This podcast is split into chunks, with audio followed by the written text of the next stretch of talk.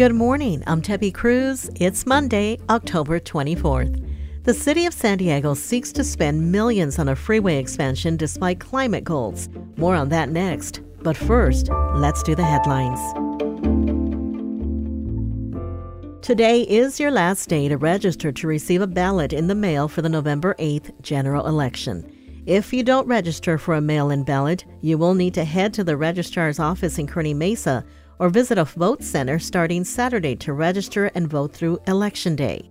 For information on how to register to vote and for a list of vote centers, log on to kpbs.org/voterhub. The San Diego County Health and Human Services Agency has introduced a combined respiratory virus surveillance report. It will track both COVID-19 and the flu in the region. The report will provide San Diegans with a detailed breakdown of common respiratory illness activity, including cases, outbreak information, and deaths. It will be released every Thursday. There was a slight decrease in the unemployment rate in San Diego County between August and September. The September rate was 3.1%, compared to 3.4% in August. Last month's unemployment rate was considerably less than September last year. From KPBS, you're listening to San Diego News Now. Stay with me for more of the local news you need.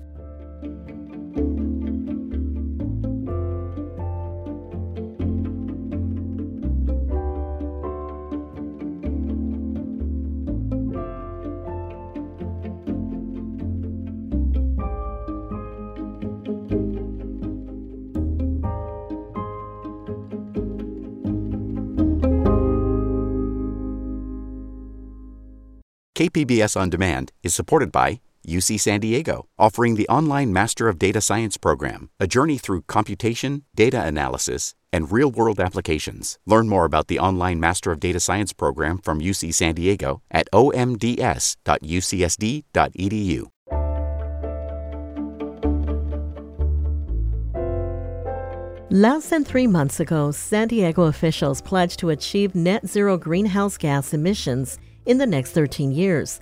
That means the city's entire carbon footprint will have to be offset by removing the same amount of carbon from the atmosphere. But now the city wants to spend more than $20 million to expand a freeway.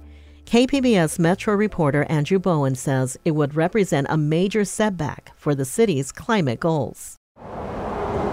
State Route 56 is a major thoroughfare connecting the employment hubs of Sorrento Valley and University City with bedroom communities like Carmel Valley and Rancho Peñasquitos. Traffic is pretty light most of the day, but during rush hour it gets congested. That's why the city of San Diego wants to pay for 2.2 miles of new carpool lanes. It is commonly misunderstood with the difference between general purpose lanes and managed lanes. So Phil Trom is a program manager in the city's sustainability and mobility department. He says the new lanes will encourage carpooling, and for that reason, they're good for the city's climate goals of cutting back on car dependence. Yeah. The research is not on their side with that claim. Amy Lee is a PhD candidate at UC Davis. She says decades of research and data collection have made it crystal clear. Expanding freeways puts more cars on the road. Congestion might ease up for a few years, but those faster speeds entice more drivers onto the freeway, and congestion quickly returns. A study from UC Berkeley last year found this phenomenon, called induced demand, is just as true for carpool lanes as it is for general purpose lanes. That's because the new lanes fill up with people who are already carpooling. We call that filtering. You and your carpool move over into the new carpool lane. That spot is backfilled, and we all kind of know the rest from there. New traffic and new trips are made. So I had to ask city staffers, what impact will the new carpool lanes have on traffic? Phil Trom had to pause before answering. Will they see less congestion once those new lanes are added? Hard to say. So just how much more driving will the new lanes induce? UC Davis researchers developed an online calculator to answer those questions. Put in the data for the SR 56 widening and boom, 12.8 million miles of new vehicle travel per year. Remember, the city says it wants to reduce driving, and by 2035, it'll be legally required to offset all the emissions from the cars and trucks that are still on the road. And with that, we'll take the vote. So, Vice Chair LaCava. I vote yes. On October 12th, a City Council committee voted unanimously to advance the widening project to the full City Council. It'll cost the city $22.5 million, and city staffers suggested any cost overruns would be absorbed by the State Transportation Department. Here's Councilmember Joe LaCava. And is the $22.5, is that the total cost of the project, or is Caltrans kicking in some money on this? Caltrans is also contributing. The city's contribution is capped at the 22.5. Okay. I like the word capped. That's always a good thing. So. But this is not necessarily true. The state would oversee construction, but Caltrans North County Director Alan Kossip told KPBS the state won't be contributing any money. And during high inflation, the risk of cost overruns is very real. We do have contingency built into the $22 million to cover some increase. If it went above and beyond that, we would go back to the city and ask the city if they were willing to contribute more. If they were unable to contribute more, we would reduce the scope of the project. Is this going to relieve congestion by 17 seconds? Is it going to be 2 minutes? Karina Contreras is a policy advocate for the nonprofit Climate Action Campaign. We meet at a gas station overlooking the freeway. She says the city is not being honest with the public about what these new HOV lanes will actually do for traffic or the environment. Because I think when we start asking those questions and we don't get answers to them, it really is telling about how we're deciding to use this money, this public money. The full City Council could vote on the widening of SR 56 as soon as November 1st. Andrew Bowen, KPBS News. In other climate action-related news, California's groundbreaking efforts in the last 2 decades to reduce carbon emissions seems to have been undone by 1 season of raging wildfires. A new study by climate researchers finds that the record-breaking series of wildfires in 2020 released twice the amount of emissions than were saved by carbon reduction efforts since 2003. Up until now, emissions from wildfires have not been taken into account when assessing the progress of the state's carbon reduction efforts, but they may soon be included in California's climate projections. Rajinder Sahota is the Deputy Executive Officer of the California Air Resources Board. She spoke with KPBS Midday Edition host Maureen Kavanaugh. Did the Air Resources Board know the situation was this bad, that fires were basically wiping out the carbon reduction gains?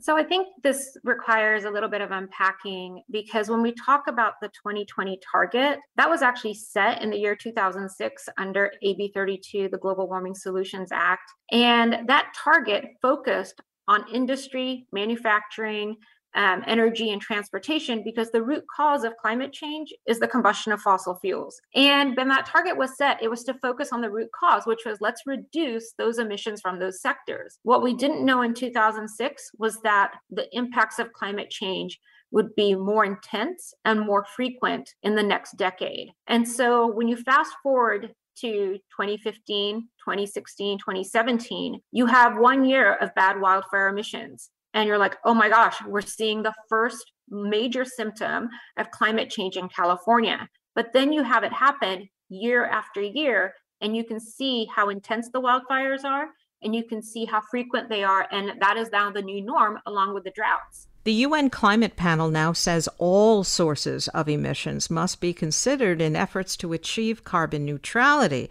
And is that what the Air Resources Board is now doing? So we are updating the state's climate plan about how to achieve our targets. And that was the 2020 target, which we achieved years before we were mandated to. But in that climate change scoping plan, we now include wildfire emissions, forest, natural landscape emissions, and the industry and fossil emissions that have always been present in our inventory. CARB does post both wildfire emissions and the fossil fuel side emissions. But right now we are planning for carbon neutrality in 2045. And legislation says all sources matter. How does the information in this new study affect California's efforts to achieve carbon neutrality? Does it set back the time frame on these goals? It really doesn't. We know wildfires for the next couple of decades are going to be significant and intense because we are almost paying back a debt on carbon emissions in that sector. And what I mean by that is that nature would have already had a cycle for wildfires to have happened where we wouldn't have the large buildup that's sitting in our forests today. So when the fires happen today, it's all of that previous fire being made up in one instantaneous event. So recognizing that and the longer time frame, we still have time to get to carbon neutrality by 2045, but that means working with intention to change some of our sustainable management practices, allowing wildfire to happen in a managed way to mimic what would happen in a natural cycle, and also continuing to reduce the fossil fuel emissions that we have in the economy. One of the long-term effects outlined in the study is after these climate-driven wildfires, the trees that store carbon dioxide are often not growing back. Isn't that regrowth essential to carbon capture in the future? Absolutely. But I think we need to also recognize that when we have a wildfire in California, it doesn't wipe out all the trees in California. It wipes out a region where the fire happened. And we've had more regions with wildfires, and those may continue. But we still have a significant amount of forest in California that it continues to remove carbon from the atmosphere, even today. And regrowth will happen, and we know it won't be automatic. It's a very different time scale. And I think that may be part of the reason that we just have to acknowledge that we're going to see a longer time for our forests to go from a wildfire source to an overall sink in the economy, even though today they are still pulling carbon out of the atmosphere. I have been speaking with Rajinder Sahota, Deputy Executive Officer of the California Air Resources Board. Rajinder, thank you very much. Thank you.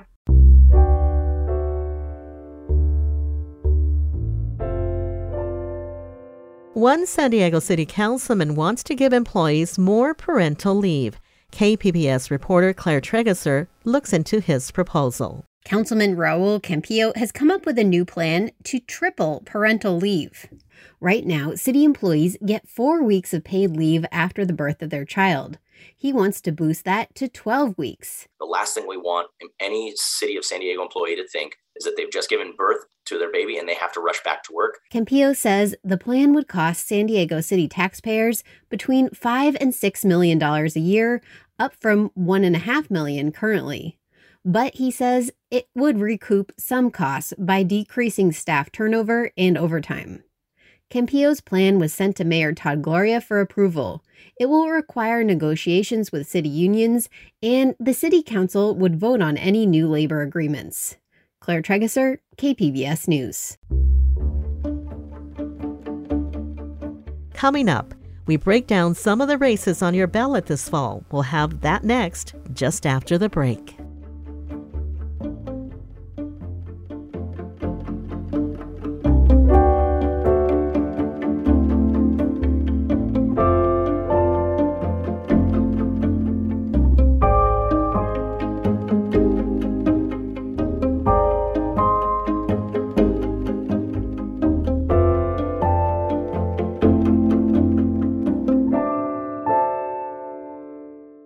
KPBS On Demand is supported by the Museum of Contemporary Art San Diego, offering visitors to the La Jolla campus special exhibitions, collection galleries, coastal vistas, seaside dining, and more. MCASD.org.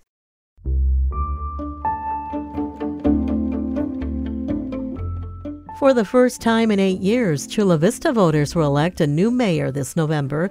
The two candidates, Councilman John McCann and Ammar Campa-Najjar, framed the race as a choice between experience and new ideas. KPBS reporter Gustavo Solis has more on the race. John McCann has been on the Chula Vista City Council for 16 years. If elected mayor, he would be the most experienced elected official in the city. McCann's pitch to voters is that Chula Vista needs a proven leader right now to complete the Bayfront Development Project and bring a 4-year university to the South Bay. You need somebody who has experience and has proven results. Ammar Campa-Najjar spent 4 years running unsuccessful congressional campaigns in the East County. He is now running for mayor in Chula Vista because he believes the city needs new leadership. And he points to the city's handling of the homeless encampment in Harborside Park. There, the city allowed the encampment to grow out of control and had to shut down the public park. Absolutely. There's a lot to be desired in the way that we are approaching this issue. And I think a new mayor with a new perspective and a new vision can address this better. In November, Chula Vista voters will decide if they agree. Gustavo Solis, KPBS News. In other election-related news, California's 49th Congressional District covers northern cities in San Diego County, Camp Pendleton, and some portions of southern Orange County. KPBS North County reporter Tanya Thorne has a look at the candidates. Incumbent Mike Levin is a Democrat seeking re-election for a third term. Levin's background is in environmental law and energy regulatory compliance. Here are Levin's top issues in the 49th. Well, I would say protecting our environment, serving our veterans and our military communities, and protecting our democracy as well. This is a unique time in the history of the country where our democratic institutions really are at an inflection point. Levin's challenger is Republican Brian Marriott, whose background is in finances as a certified financial planner. Marriott's top three issues. So inflation is a real problem, and we're very focused on that conversation with people and what we can do in Congress to help. People are looking for peace of mind around their personal security, their community safety, and also our border. And we want our border to be safe, secure, and manageable. Disposing of San Onofre's nuclear waste is another major issue.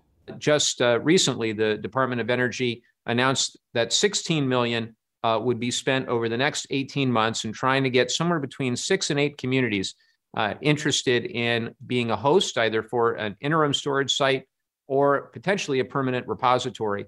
And guess what? Since 2008 until now, nobody has thrown up their hand and say, yes, we'll accept it. Government has to make hard decisions. Tanya Thorne, KPBS News.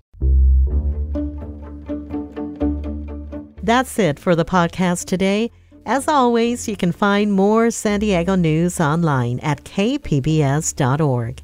I'm Debbie Cruz. Thanks for listening and have a great day.